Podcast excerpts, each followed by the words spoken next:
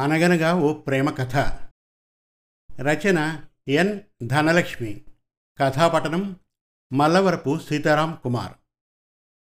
ఊహ తెలిసినప్పటి నుంచి నేను కోరుకున్న నా ప్రేమ నేను కోరుకున్న జీవితాన్ని ఈరోజు అందుకుంటున్నా. ఇంకో గంటలో నా బావకి నేను సొంతం కాబోతున్నా. I love you.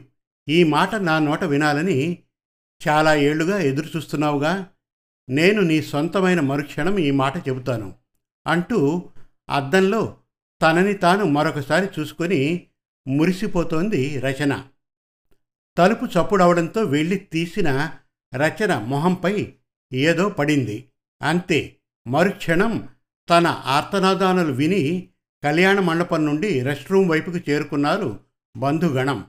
అమ్మా మంట మంట బావా బావా అని ఏడుస్తున్న రచనను చూస్తూ ఉంటే అక్కడున్న వారికి కడుపు తరుక్కుపోతుంది.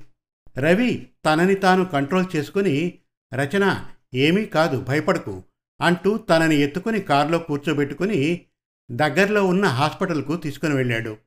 రచన మొహం ఓ పక్క కొంత భాగం కాలిపోయింది. అదృష్టం బాగుండి కళ్ళల్లో ఏమీ పడలేదు. మెడిసిన్స్ వాడుతూ తగిన స్కిన్ కేర్ తీసుకుంటే తను త్వరగా క్యూర్ అవుతుంది. తను చాలా భయపడుతోంది. అని డాక్టర్స్ చెప్పి వెళ్ళిపోయారు. ప్రాణాపాయం తప్పినందుకు అందరూ సంతోషపడ్డారు. రెండు రోజుల తర్వాత మెలకు వచ్చిన రచనకి ఎదురుగా ఉన్న తన బావను చూస్తూ మొహం పక్కకు తిప్పేస్తూ బావా నువ్వు ఇంకో పెళ్ళి చేసుకో. నాలాంటి కురూపి నీ పక్కన బాగోదు అంటున్న రచన మాటలకు అడ్డుకట్ట వేస్తూ తన పెదవులు అందుకొని ముద్దు పెట్టాడు రవి. అందులో కోరిక లేదు. నీకు నేనున్నా అనే భరోసా మాత్రమే ఉంది. పిచ్చిదానా నీ సోయగం చూసి కాదే నేను పడిపోయింది. ఏం చూసి? నీకు నేను దాసోహమయ్యానో తెలుసా? మీ ఇంట్లో ఒక్కరికే చదివించే స్తోమత ఉంది. అని మీ చెల్లి కోసం నీ భవిష్యత్తుని వదులుకున్నావు చూడు. అక్కడ నీ బాధ్యత నచ్చింది. ఫోన్ ద్వారా అలికలు కుట్లు నేర్చుకుని నేడు మన ఊర్లో చిన్న షాప్ పెట్టి నీతో పాటు మరో ఐదుగురికి ఉపాధి కల్పించావు చూడు. అక్కడ నీ తెలివితేటలు నచ్చాయి. మా అమ్మకి ఆరోగ్యం బాగాలేక ఇబ్బంది పడుతూ ఉంటే అమ్మలా దగ్గరుండి చూసావు చూడు. ఆ మనస్సుకి పడిపోయాను. నాకు యాక్సిడెంట్ అయి చావుబతుకుల మధ్య ఉంటే నన్ను బ్రతికించి నాకు మరో జన్మనిచ్చావు. ఇదిగో నీ ముందర ఇలా నిలబడేలా చేశావు. నీలాంటి అమ్మాయికి ఎవరైనా దాసోహం కాకుండా ఉంటారా చెప్పు?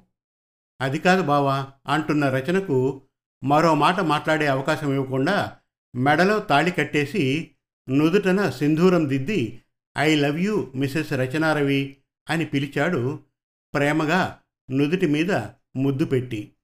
తన చేతిని పట్టుకుని ఈ క్షణం నువ్వు నా భార్యవి అర్థమైందా? అన్నాడు. రచన ఏడుస్తూ ఐ లవ్ యూ బావా అంది. ఇంకోసారి చెప్పవే ఐ లవ్ యూ రా బావా ఐ లవ్ యూ. ఈ మాట కోసం ఎంత తప్పించానే. కానీ నేను ఈ మాట ఇలా చెబుతానని ఎప్పుడూ అనుకోలేదు బావా. అంది రచన. పోలీసుల నుండి ఫోన్ రావడంతో నువ్వు రెస్ట్ తీసుకో. నేను ఇప్పుడే వస్తాను. అంటూ బయటకు వెళ్ళి ఫోన్లో మాట్లాడి ఇంట్లో వారికి చెప్పి స్టేషన్కి చేరుకున్నాడు రవి.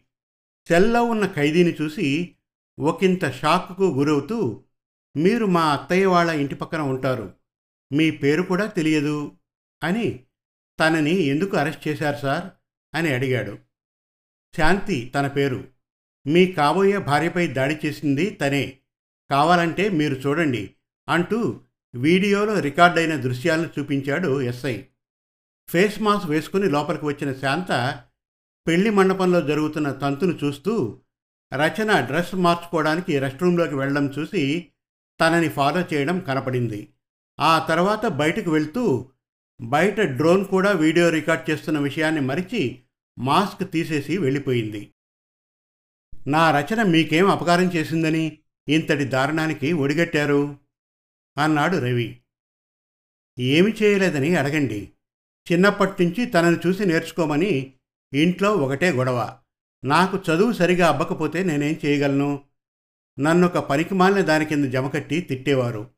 ఇంట్లో ఎంత పని చేస్తున్నా సరే రచనతో పోల్చి చూస్తూ ఏదో ఒకటి అంటుండేవారు.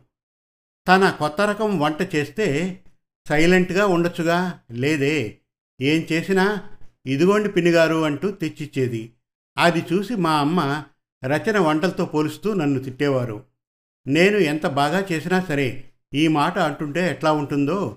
రూమ్లో కూర్చుని ఎంత ఏడ్చేదానో తెలుసా? టైలరింగ్ నేర్చుకుని ఇంట్లో కుట్టేదాన్ని. ఊర్లో అందరూ నా దగ్గరికే వచ్చేవారు. నాకంటూ సంపాదన మొదలైంది. దానికి కూడా అడ్డుపడింది రచన. తను ఎప్పుడైతే కొత్త కొత్త డిజైన్స్ కుట్టడం మొదలుపెట్టిందో అప్పటినుంచి నా దగ్గరికి జనాలు రావడం తగ్గింది. నాన్న నన్ను ఒక పనికిమాలిన దాని కింద జమ కట్టడం మొదలుపెట్టారు. వచ్చిన పెళ్ళికొడికి నేను నచ్చకపోవడం నా తప్పు కాదే. అదే సమయంలో రచన మా ఇంటికి వచ్చి వెడ్డింగ్ కార్డ్ ఇచ్చింది. ఇంకేముంది? అక్కడ కూడా నన్ను పోల్చడం మొదలుపెట్టారు. ఇక తట్టుకోవడం నా వల్ల కాలేదు. అందుకే తన మొహాన్ని కాల్చి తను జీవితాంతం బాధపడేలా చేయాలని ఈ పని చేశాను. ఇప్పుడు ఆ కురూపిని ఎవరూ పెళ్ళి చేసుకోరు. అది ఇకపై ఏ పని చేయలేదు.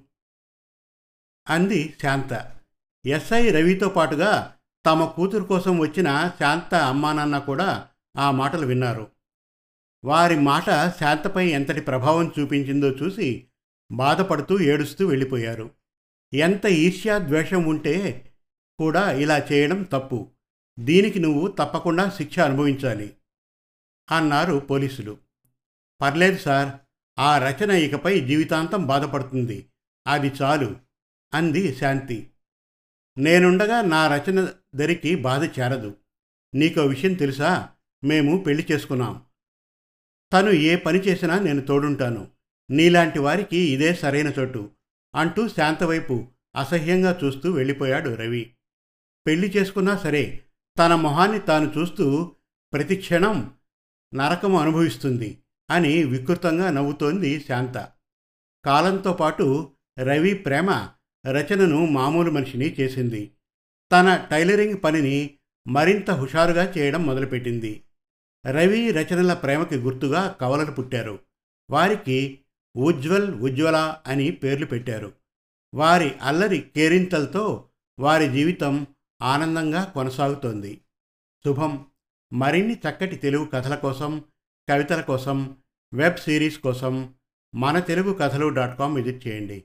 Thank you.